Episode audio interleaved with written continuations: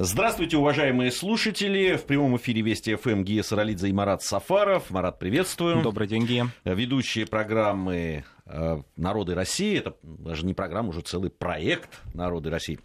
Э, рассказываем мы о народах, которые проживают в нашей замечательной, большой многонациональной стране. Сегодня будем говорить о бурятах. Буряты, вот э, я, Марат, что отметил – для себя, когда готовился к программе. Очень часто э, звучит, и в Википедии, кстати, это тоже, буряты, а, монгольский этнос и нация. А почему такая, такая интересная, э, такая интересная формулировка? Да, она связана прежде всего с тем, что буряты, безусловно, монголоязычный народ, один из наиболее близких монголам по языку, по бытовой культуре, если брать, допустим, какие-то ее архаичные образцы но в то же время это отдельный этнос, который сформировался при Байкале, в Забайкале, э, вдоль западного и восточного побережья озера Байкал, в долинах рек, которые здесь расположены, то есть на юге Сибири, а не в Монголии. В этой связи они монголоязычные, но они отдельный этнос. Таких примеров среди тюркских народов не с числа, среди монгольских и монголоязычных народов тоже очень много. Если суммировать их вот такое, значит, такое отношение к монголам этническое, они, конечно, очень близки. Ну, таких примеров мы много знаем среди народов России, к примеру, татары и башкиры, допустим, русские и белорусы, если брать за пределами даже России. Вот, собственно говоря, монголы и буряты длительное время сосуществовали примерно как одна и та же этническая общность. Но такое существенное обособление бурят стало происходить уже в 17 веке, когда Бурятия вот эти земли стали э, постепенно входить в состав России и стало распространяться э, среди западных бурят православие, среди восточных бурят стал укрепляться, стал укрепляться буддизм тибетский, ламаизм. И вот эти все процессы, э, прежде всего в орбите российского государства происходившие, конечно, бурят сформировали как отдельный этнос. Поэтому сами буряты уже могут делиться на свои этнические группы, субэтнические, среди которых особенно выделяются агинские буряты в Забайкальском крае. А, но, тем не менее, если бурят с монголом будут разговаривать, безусловно, они поймут друг друга, как, собственно, с некоторой долей напряжение такого языкового поймет и калмык их тоже. Вот эти три народа, два из них в России проживают, буряты калмыки, и монголы, которые находятся, собственно говоря, да, являются коренным населением основным населением Монголии, они относятся к трем крупнейшим монголоязычным этносам. Ну, вообще, э, строго говоря, буряты живут и в Монголии. Э, да. Э, но основная, основная часть в России, достаточно большая часть есть еще в Китае и в Монголии. Да, если брать нашу страну, то по, согласно переписи 2010 года в Российской Федерации проживает около 461 тысячи бурят. Это очень крупный этнос для Сибири. По большому счету, если брать вот такие крупные сибирские этносы, то это якуты, буряты и тувинцы. Остальные народы так или иначе около или до 100 тысяч э, человек, да, а здесь вот такой крупный этнос, при этом буряты в своей численности постоянно росли и в течение 20 века, и с момента вхождения в состав российского государства. Но, допустим, если вот брать динамику только 20 века, то в 1926 году была знаменитая такая перепись, очень разнообразная, очень такая вольная и свободная, в том смысле, что она первая была после имперского периода, когда такое равноправие народов было провозглашено, вот тогда было насчитано около 237 тысяч бурят, а вот в 2010 году вдвое практически больше. То есть в течение 20 века буряты увеличились более чем э, вдвое, и это только на территории России. Э, если брать нашу страну, то это, конечно, Бурятия, это Забайкальский край – бывшая Читинская область, да, и это Иркутская область. И в Иркутской области и в Забайкальском крае есть места компактного проживания бурят. А, в Иркутской области это Усть-Ордынский а, район, в Бурятии, то есть в Читинской области бывшей, в Забайкальском крае это Агинский район. Вот там буряты составляют значительную часть населения, и там такой традиционный бурятский уклад есть. А в Агинском районе очень сильное, мощное бытование буддийской религии есть. Если же брать то, о чем мы упомянули, да, зарубежье, то это Монголия, но здесь очень сложно, что называется, уже отделить бурят от монгол, потому что языковая среда переходная, поэтому трудно даже идентифицировать. Но, тем не менее, некоторые люди говорят э, в Монголии о том, что мы все-таки буряты, и мы выходцы из агинских земель. Это в основном переселенцы 20-х годов, которые во время борьбы с буддизмом, начавшейся, ну, 20-й рубеж 30-х годов, во время коллективизации откочевали э, по ту сторону границы, через Кяхту, Монголию, через другие пограничные рубежи. Некоторые еще даже в гражданскую войну, а известно, что Бурятия была одним из таких ключевых э, плацдармов гражданской войны, барон Унгерн и какие-то эхо Колчака, Колчака тут доходили. Ну, то есть это такая достаточно напряженная во время гражданской войны зона. Так вот, многие буряты переходили границу, уходили в Монголию. И они помнят о том, что они агинские буряты. Если говорить о Китае, то в основном это Хэйлунцзян, это вот земли, которые ближе к Манчжурии. Но там э, очень трудно сейчас все это уже восстановить, потому что этнографических капитальных таких исследований по китайским бурятам мало, но очевидно, что они китаизировались в значительной мере, как и другие вот такие небольшие этносы северо-восточного Китая. А, очень любопытный этноним. А, бурят э, на бурятском, это, собственно, само название. Бурят, э, звучит оно как бурят, наверное, да, да правильно. Угу.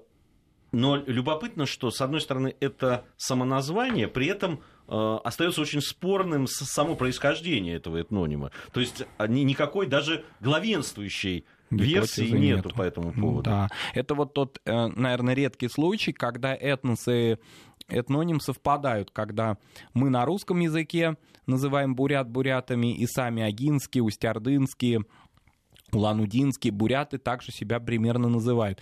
Есть а, вот обычно эти... все по-другому. Обычно все по-другому. Так часто э, по-другому, вернее, так э, далеко от э, этнонима, что иногда даже трудно понять, а это для народа имеется в виду. С бурятами вот как-то здесь все четко и ясно, но совершенно не ясна, да, действительно, гипотеза, гипотез очень много. Но одна из все-таки более или менее выделяющихся на этом фоне гипотез, она тюркоязычная, а, а, она восходит к хакасскому языку, и гласит о том, что, возможно, это а, в переводе с тюркского языка отец волков. Буря, бури, ата. То есть вот ну, любой тюрок поймет бури, буре — это волк на тюркских языках, а ата — ну, отец. Это такой тотемный признак, конечно. Мне тоже из всех версий это нравится больше. Мне она больше. самая поэтическая. Она самая поэтическая, да. И потом, э, кстати говоря, она некоторым образом соответствует исторической реальности, поскольку, э, несмотря на то, что буряты были автохтонным коренным населением э, побережья Байкала, испокон веку, тем не менее, они входили в состав мощных тюркоязычных государств. И уйгурского государства, и различных каганатов тюркских других, и гуннов, вплоть до вот периода, когда уже э, их земли покорил Чингисхан, и когда они вошли в состав, собственно, Монгольской империи. Так вот, с тюрками они сталкивались очень много и часто, и поэтому тюркское влияние, безусловно, на бурят оказывалось, и если этот этноним происходит от, от этого поэтического отца волков или волка отца, то, безусловно, возможно, да, на этой версии можно и остановиться. Ну, можно. Единственное, что становится непонятным, почему буряты не могли себя назвать на своем языке. Так? Ой, это очень частый такой распространенный случай. Мы знаем таких примеров много, э, даже на таком вроде бы брутальном, где каждый народ себя хочет позиционировать и хочет себя отрекомендовать, на таком брутальном Кавказе, где очень часто этнонимы а, не из, собственно, кавказских языков, допустим, а из тюркских языков. Поэтому таких примеров много, поэтому э, же и буряты, по-видимому, тюркское влияние получили. Кроме того, если смотреть на их современный язык, то в нем много до сих пор тюркизмов. В нем есть даже такие термины эвенкизмы, манжуризмы, а, и тюркизмы тоже есть тибетизмы. Понятно, что это все связано с тибетской буддийской традицией. А, наверное, эта версия имеет место быть, поскольку еще и э, в ее пользу говорит шаманизм бурятский. А, тотемизм, то есть обожествление животных, животное предок, очень распространенная практика у многих народов, исповедовавших традиционные религии, и у бурят тоже. А, что касается вот э, расселения а, бурят, они, это пришлый народ? А, они пришли откуда-то вот в эти места? Вот такая волна мощная монгольского влияния на Байкал, она, конечно, относится к более позднему периоду, включая Монгольскую империю. Но археологами отмечается большое количество различных элементов материальной культуры, предков бурят уже э, в X веке, допустим. То есть они, очевидно, в первом тысячелетии нашей эры, их предки населяли эту территорию. Но здесь происходит некоторая такая подмена позиций, которая очень распространена среди народов с древней, с мощной культурой, когда они говорят, буряты жили на Байкале там в пятом, в четвертом веке нашей эры или даже до нашей эры.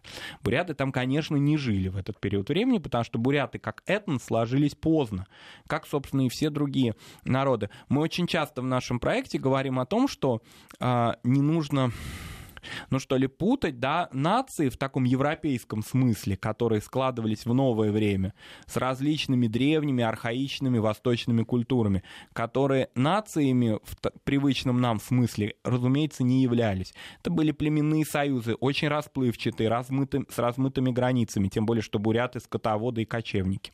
И в этой связи вот если, допустим, некоторые люди такие настроенные на свою этническую идентификацию, говорящие о коренном проживании бурят на этой территории, указывают на какие-то века конкретные и упоминают, что буряты жили в этот период времени, они ошибаются. Жили предки бурят, очень разные предки. Так или иначе, все-таки буряты не смешались с тюрками, сохранили вот такую монголоязычную, монголоязычную свою, свои этнические особенности, свои культурные особенности, но подпитка такая мощнейшая произошла благодаря завоеваниям Чингисхана.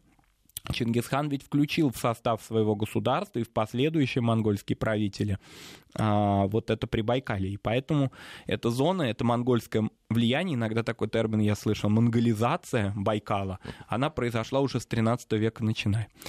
Так что древний народ с древними предками, так скажем. Вот так будет, наверное, тактично и правильно. Э, если говорить о занятиях, э, э, сильно различаются занятия бурят в населяющих разные регионы? Да, сильно различаются. Если мы берем монгол забайкальских, это территория современной республики, то есть бурят забайкальских, это территория современной Бурятии и Забайкальского края, ну, это, конечно, такое традиционное монгольское скотоводство, ничем особым не отличающееся. А если мы берем западных бурят, то есть живущих в Иркутской области, по западному побережью озера Байкал, то здесь э, это полуоседлое или кому как больше нравится, полукочевое да, хозяйство, которое сочетало в себе даже земледелие, и скотоводство было такого вот, ну, именно полуоседлого типа. То есть, например, а, в Иркутской губернии отмечалось, что буряты живут в летниках и в зимниках они строят на лето, устанавливают юрты традиционные, а зимой они спускаются а, в безопасные места, более теплые места, к рекам ближе, к водоемам ближе и э, там у них установлены зимники. Зимники это поначалу вообще зимние юрты, такие круглые юрты, но деревянные. Ну, что-то типа полуюрта, полуизба, э, которые отапливались, которые были стационарными. Их, конечно, можно было разобрать и перенести на другое место, но, в принципе, если не было такой необходимости, они там долго проживали. Западные же буряты быстро перешли уже во второй половине, к концу XIX века, к постройке срубных изб по русскому типу, как русская сибирское старожильческое население, и стали обзаводиться уже и сараями, и амбарами, то есть уже переходить на оседлый образ жизни. Что же касается читинских, вот агинских бурят, бурят, живших а, собственно говоря, на территории современной Бурятии, то у них монгольский тип хозяйства. Они могли перекочевать до 12-14 раз за год. А, в зависимости от того, как пастбище у них истощалось. А, в их бытии и культуре от монгол особых отличий не было. Еще есть определенные группы бурят, живущих, допустим, на севере а, современной республики Бурятия, или вернее живших, потому что быт этот, конечно, изменился, это таежные буряты. Они, конечно, не так обособились, как, допустим, тувинцы-тоджинцы, которые ну, совсем уже стали особой этнографической группой. Но, тем не менее, таежный быт, больше доминирование охоты, оно, конечно, отмечалось. Если брать, брать допустим, какие-то районы Бурятии, где охота особое значение имела, вот, допустим, Баргузинский Соболь, он известен всей России был еще в 19 даже 18 веке. А, добывали его буряты и дальше продавали а, за Урал в европейскую часть страны.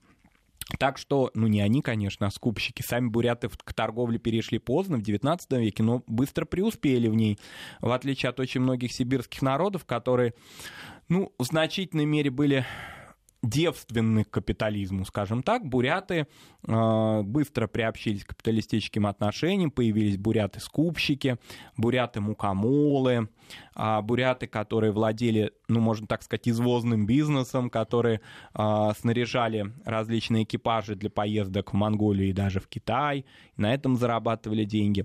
Поэтому буряты достаточно активно приобщились. Но это в основном вот в Верхнеудинске, в таких крупных городах.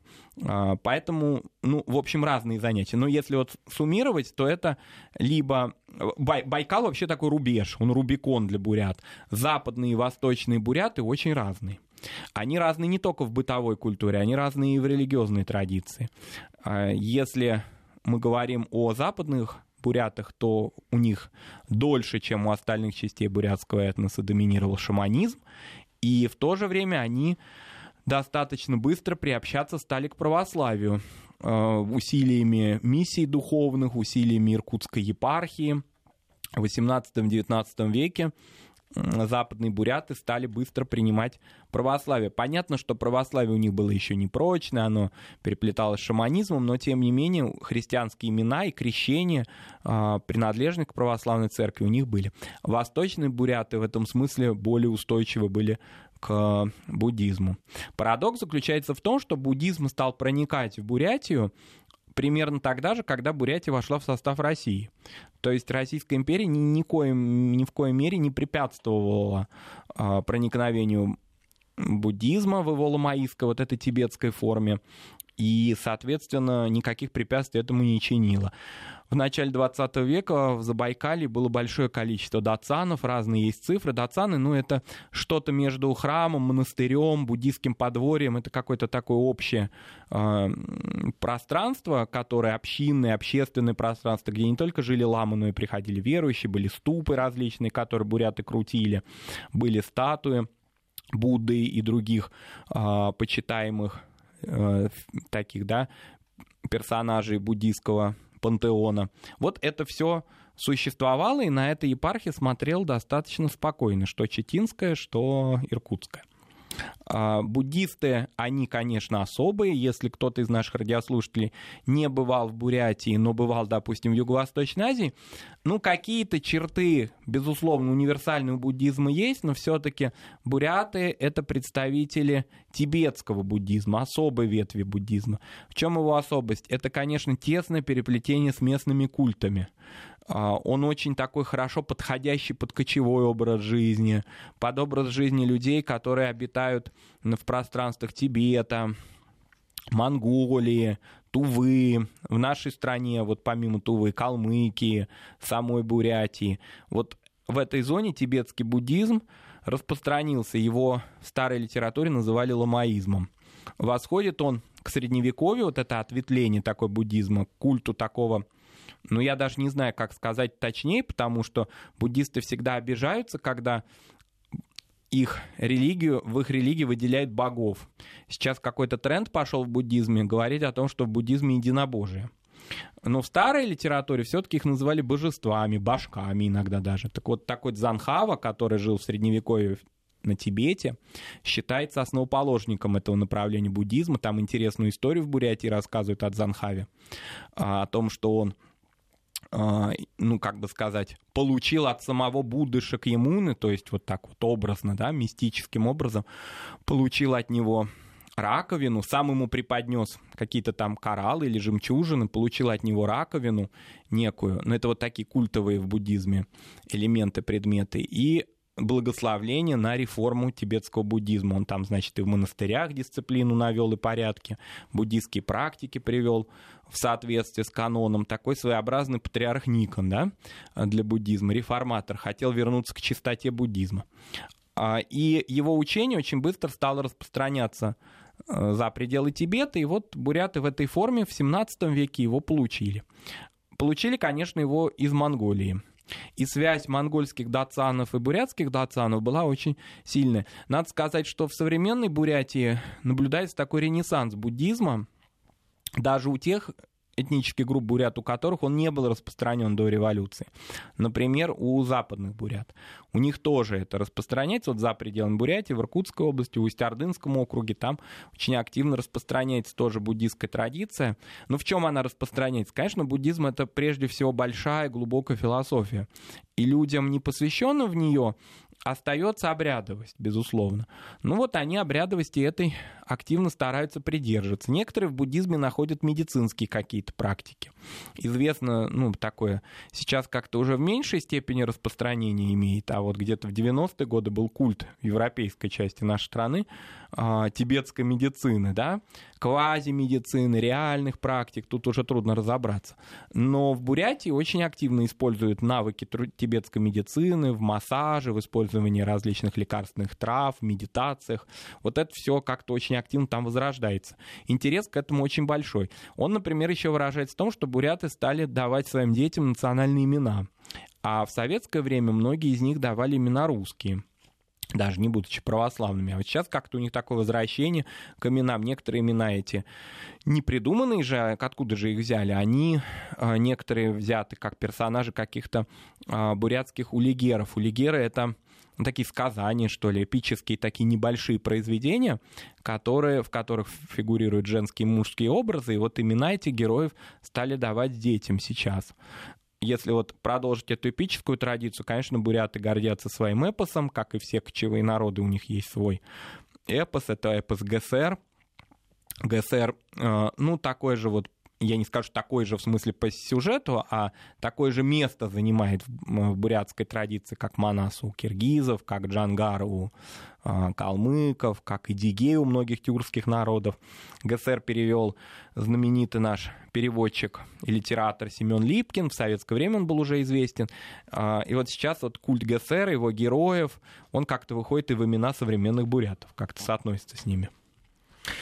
А, ну я что ж, я напомню, сейчас э, время наступает э, новостей. Я напомню, что Марат Сафаров и Гия Саралидзе в студии Вести ФМ. Сегодня мы говорим в рамках нашей, нашего проекта «Народы России» о бурятах. Если какие-то вопросы вдруг у вас по ходу нашей программы возникнут, можете воспользоваться э, нашим смс-порталом 5533. Не забывайте про слово «Вести» в начале вашего сообщения. 5533 и слово «Вести». Ну, если сможем, ответим на эти, на эти вопросы. Э, сейчас, э, после, сразу после новостей, мы, наверное, еще подробнее поговорим о культуре э, бурят. Есть очень любопытные такие особенности. Наверное, один из немногих таких, из немногих народов, у которых есть соревнования на Э, остроумие. Вот это, это, очень, это очень любопытно, потому что я за свою практику встречал это только в одном регионе, у азербайджанцев, где есть прям развито такое, действительно как, проходит как соревнование. Ну да, это все уже после новостей. Новости слушаем и возвращаемся в студию. Одна страна. Марат Сафаров и Гия Саралидзе по-прежнему в студии Вести ФМ. Мы продолжаем а, наш, очередную программу нашего проекта «Народы России». Сегодня говорим о бурятах. И вот по поводу этого любопытного соревнования, которое а, существует. Ну, везде ценятся анекдоты, такое острое слово, но вот прямо как такие соревнования, я действительно, ну вот, э, готовясь к программе, я говорю, я вот слышал... Вот это южное, кажется, да? Или кавказское что-то. Да-да-да, ну это прям там действительно на свадьбах, на каких-то торжествах бывает, когда в стихотворной форме э, люди друг друга, ну, подкалывают, так скажем. Оказывается, существует это и у бурят. Да, это существует и у бурят. Причем это, конечно, восходит к традиции устного творчества, которое у бурят очень развито. Письменная культура у них есть, у них есть и э, памятники литературы древние, но все-таки вот эта устная традиция, ну, таких вот, можно сказать, приколов, да, когда э, выделяются какие-то черты, но они не обидные, не, ну, не, не связанные там, допустим, э, с какими-то отрицательными чертами твоего собеседника, скажем так, а скорее ну, скорее, как, какие-то ироничные моменты там обыгрываются. Хотя, например, по внешности людей в бурятской традиции можно было открыто говорить о внешности людей. Это не считалось зазорным а, в их вот такой ментальности, в их традиции. Это были и свадебные, на свадьбах был, были на таких обрядах, и во время новогодних праздников, когда буряты собирались в больших юртах, в частности, во время праздника Цагаалган, это бурятского Нового года. Это было и во время ну, таких закрытых мужских обществах, когда, допустим, люди находились на, в дол, долгое время где-то в отдалении от своих домов, допустим, на охоте. Ну, как-то вот скрашивало их быт. А, иногда это приобретало даже стихотворные формы, и из этого потом слагались улигеры. Вот эти вот сказания, былины бурятские. Вообще у бурят, а, когда мы говорим вот э, письменные устные традиции, они, конечно, очень, ну, так скажем, да, соотносятся очень хорошо. Буряты современные пишут кириллицей, и сейчас в Улан-Удэ можно увидеть большое количество вывесок на бурятском языке кириллицы. В старину же буряты э, писали старомонгольским письмом. Но, конечно, оно не было распространено среди всего народа, оно было больше доступно ламам, ламы вообще выделялись на фоне другой, других частей. Даже они иногда, вы, других слоев общества, они даже были выше э, богатых скотоводов, скажем, потому что они обладали вот этой сакральной ученостью.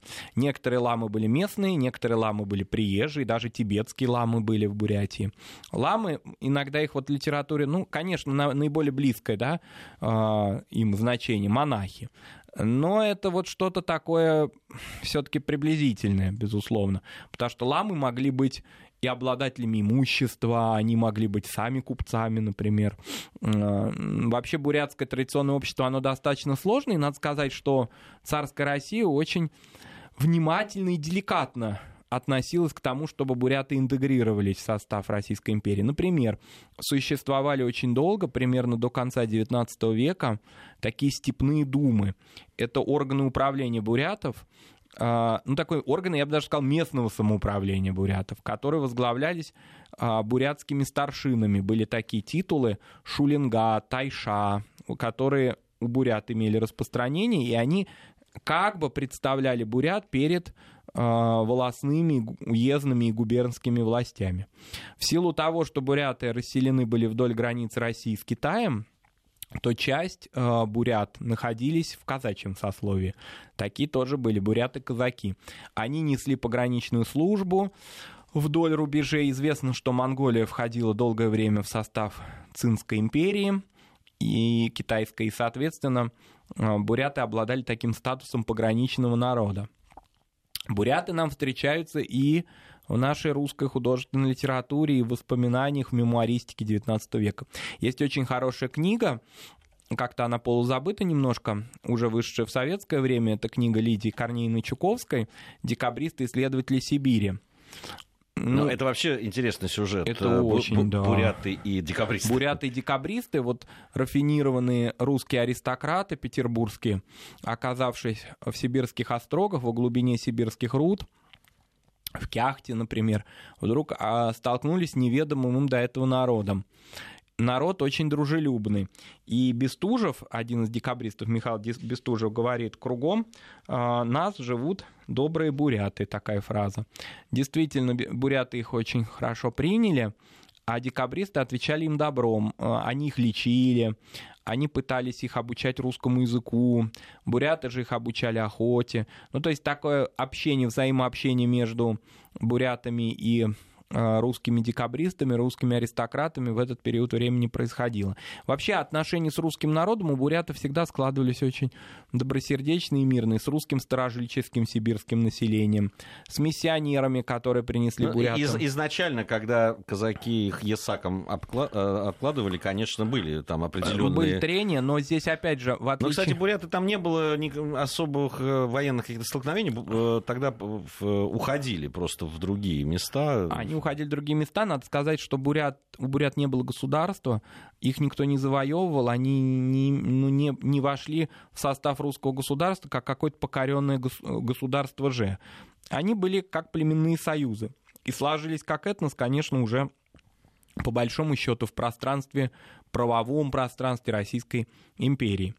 А, также к занятиям было отношение очень деликатное. Допустим, вот этот переход на оседлый характер, он, конечно, был продуктивный для самих же бурят, они это понимали, потому что плодородные земли, землепашество повышало, конечно, их материальный статус. Но даже если они переходили к земледелию, они какие-то элементы национальной культуры сохраняли. Например, около уже изб, которые фактически ничем не отличались от сибирских старожильческих домов, они все равно устанавливали коновязь такую. Причем ее обрабатывали, ну не обрабатывали, а украшали различным деревянным резным орнаментом. Она иногда уже не имела никакой практической пользы, но все-таки бурят обозначал, что это рядом вот идет путник, он видит, что это бурятский дом.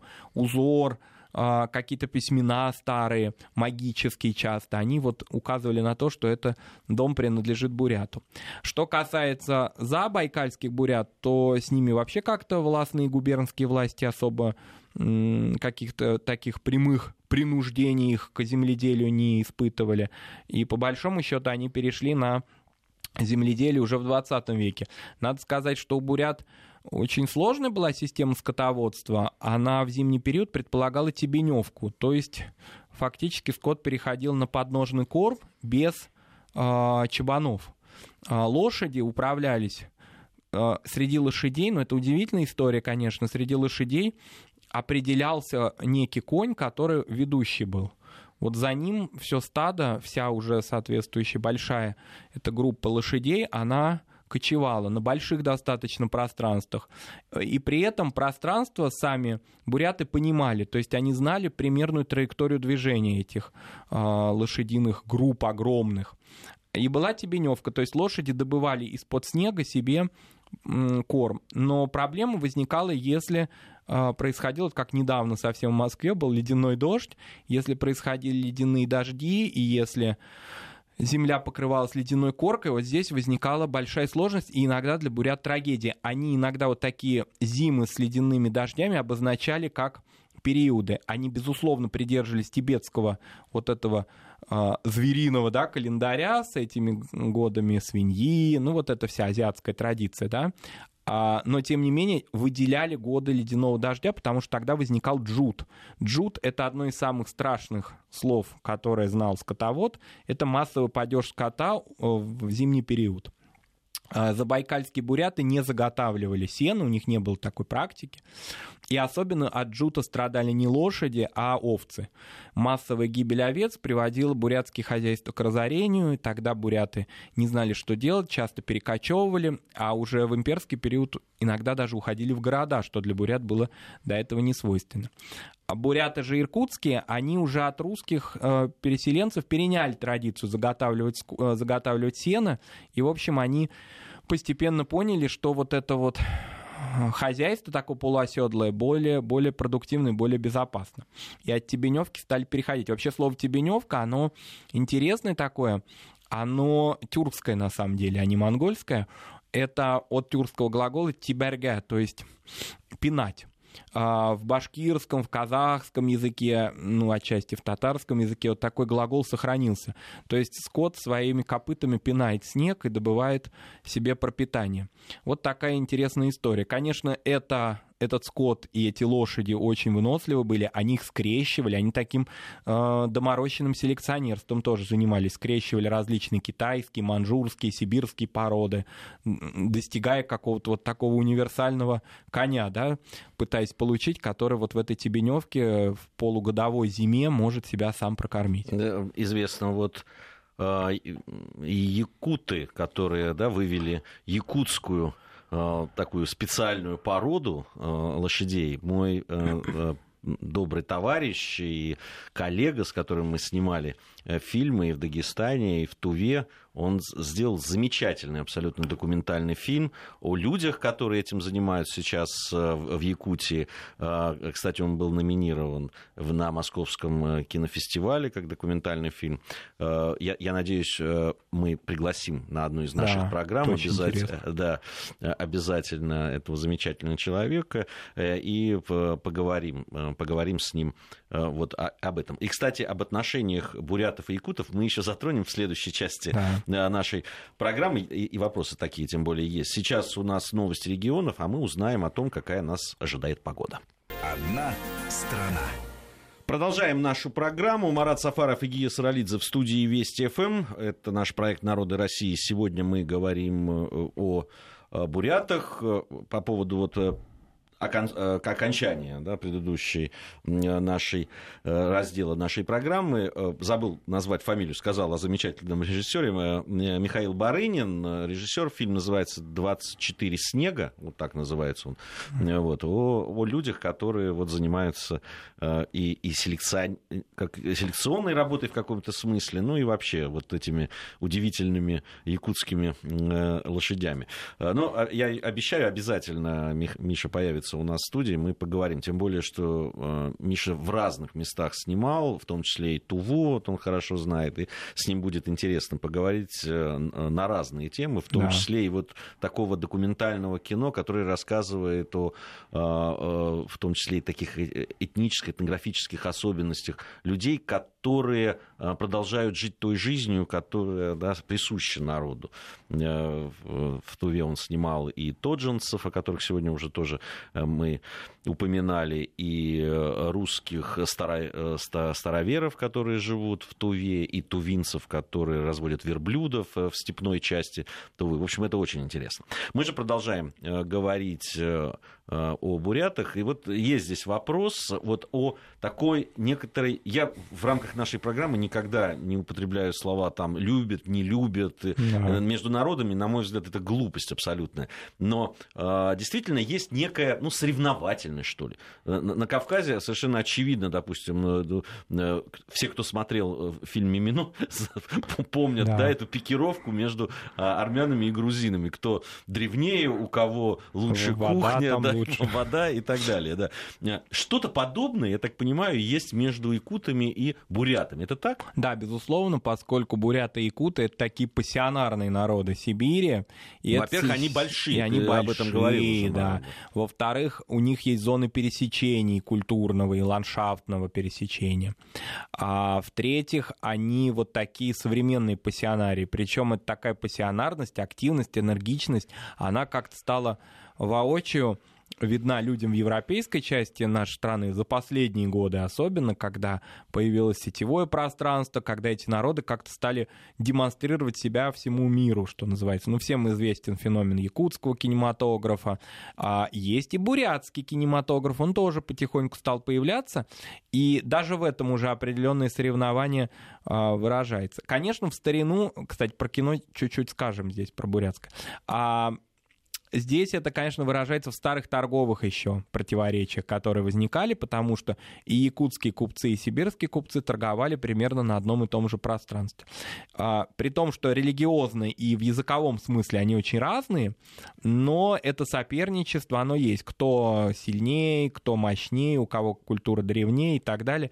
Это есть, но к счастью, для, для сибирских народов, собственно говоря, по-другому и быть не может, за рамки такой иронии это, безусловно, не выходит. Что касается кино, а, пока у бурят нет такого, может быть, еще фестивального да, а, уровня кинематографа, но он уже на подходе, видимо. Есть какие-то очертания. Вот я видел такой фильм, он очень интересный. Ну, я бы не сказал, я не видел, к сожалению, его в субтитрах, бурятским языком я не владею, поэтому вот остается только поверить видеоряду, да.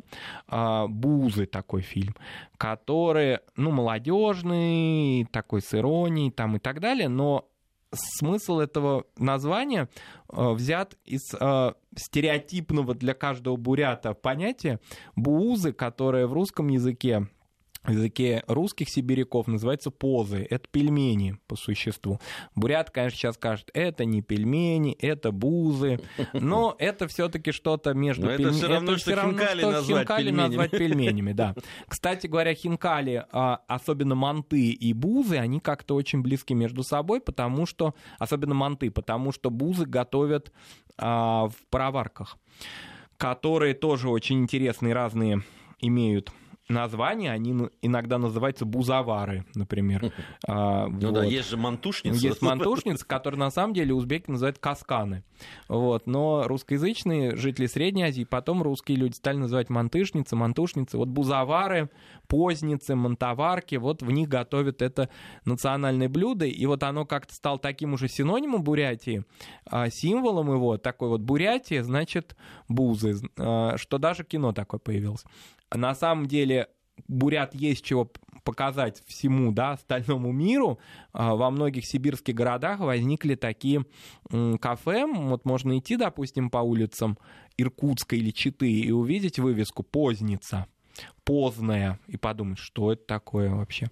А, пельменная. Что это такое, да. А это на самом деле пельменная, в которой готовятся по традиционному рецепту эти а, бурятские пельмени они достаточно крупные, и в них обязательно дырочка есть. Ну, буддийские народы всегда символику придают всему, что их окружает, даже пельменям. Говорят, это модель юрты. Вот в ней есть крыша, крыша мира, которая, значит, нас с космосом соединяет. Вот так и в пельмени она есть. Ну а в утилитарном смысле туда бульон можно заливать, и они становятся более сочными. Конечно, самые лучшие бузы или позы готовятся из рубленого мяса, не из мясорубочного фарша. Это, да? вот, сейчас, это вот можно кулинарную программу делать, и все, кто э, будет рассказывать о хинкали, например, да, которые скажут, в Грузии да. готовятся, они все будут говорить, настоящие, настоящие готовятся не из фарша, а из, рубленого, мяса. мяса. А вот буряты говорят то же самое, да. И э, иногда они делают это из смеси мяса. Вообще для бурят, конечно, мясо номер один это конина, но в силу ее недоступности там за пределами Бурятии часто или дороговизны, то, конечно, заменять на другое мясо. У бурят иерархия мяса такая. Это конина номер один, номер два это баранина. Это традиционно вообще для кочевников и Сюда они тоже так же рубят. Вот. А, и, кроме того, конечно, самые такие утонченные бузы, это если делать их из дикого лука, что тоже малодоступно, но в традиционной кухне так было принято добывать дикорастущие коренья отдаленно, правда, по вкусу напоминающий лук, потому что он такой специфический, и, соответственно, его рубить туда же. Вот это такой момент, который, ну, что ли, делает бурят современными, то есть какие-то такие современные тренды может даже дать, потому что, еще раз повторимся, это за пределами Бурятии, даже в Новосибирске такие есть кафе, э, люди знают об этом. Там интересно, что по мере такого усиления бурятского бурятской любви к своему языку, некоторые буряты стали говорить, это такой 2008-2009 год, а, почему называют эти пельмени позы? Они бузы, надо называть вот так, и надо кальки эти все прекращать. Даже дискуссии вокруг названия пельменей был. Хотя на самом деле, конечно, бурятский язык очень многослойный, в нем много разных пришедших, как мы уже в начале программы говорили, из разных языков слов, в частности, даже а, в которых уже нельзя найти эти старые корни. Вот, например, а, ну так вот скажем, рубль вообще валюта, единица денежная, по-бурятски называется сулхоп. Вряд ли кто-то услышит в этом старое славянское слово «целковый», но тем не менее оно есть. Шаник — это чайник, допустим, бурта — это ворота. Ворота не случайно появились у, вот, из русского языка, потому что это пришло а, прежде всего к западным бурятам, перешедшим к оседлому образу жизни. Есть тюркские слова, например, бал, мед или таяк, что означает по-бурятски костыль, но вообще в тюркских языках палка и так далее. То есть, в общем-то, бурятский язык такой многослойный, там и много разных из э, языков соседних народов слов, как и у других древних народов. Но последнее время, конечно, очень много стал проникать тибетских выражений, потому что вот стал возрождаться буддизм. Если кто-то из наших радиослушателей побывает в Улан-Удэ, столице Бурятии, то, конечно, надо не пропустить поездку в Ивалгинский Датсан. Благо, это очень близко от Улан-Удэ, это несколько, ну там, не знаю, около 30, по-моему, километров, неподалеку от э, столицы Бурятии расположен старинный Датсан Он на самом деле-то старинный, но парадоксально он построен вот в таком современном виде в 1946 году и далее. А после Великой Отечественной войны, в завершении войны, когда изменялась и во время войны, и в 40-е годы отношение к религии, вот как-то советская власть вновь легализовала буддизм и разрешила бурятам восстановить два дацана в Агинском и в Улан-Удэ. Но Агинский он немножко удален все-таки от больших дорог, а Улан-Удинский и Волгинский он доступен э, людям, которые столицу Бурятии посещают. Там много разных построек деревянных, и особенно, что всегда поражает людей, это такое сочетание тибетского и сибирского, когда около храмов, ну, таких, которые можно увидеть в Таиланде, там где-то, э, в Камбодже или на юге Китая, интересных таких пагод фактически, можно увидеть такие хорошие, крепкие сибирские избы, в которых ламы живут. То есть ламы служат в пагодах, а живут в сибирских, покрашенных, деревянных, крепких, с хорошим фундаментом э, избах. Вот. И вот этот облик такого сибирского э, буддизма, он, конечно, в Иволгинском Дацане очень хорошо себя проявляет. В последнее время много таких известных гостей Бурятии посещали и Волгинский Дацан, поэтому это такая местная достопримечательность.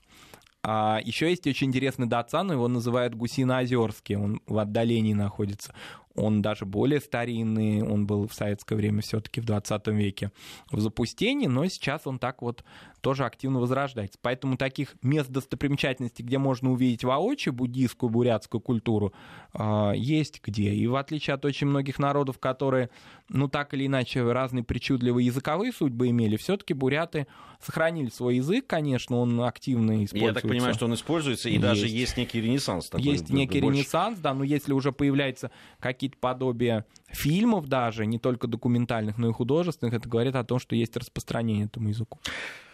Э, большое спасибо, Марат. Спасибо, на этом Гия. наша программа завершена. С Маратом мы прощаемся на неделю, а в, в, совсем скоро в студии появится мой соведущий Армен Гаспарян.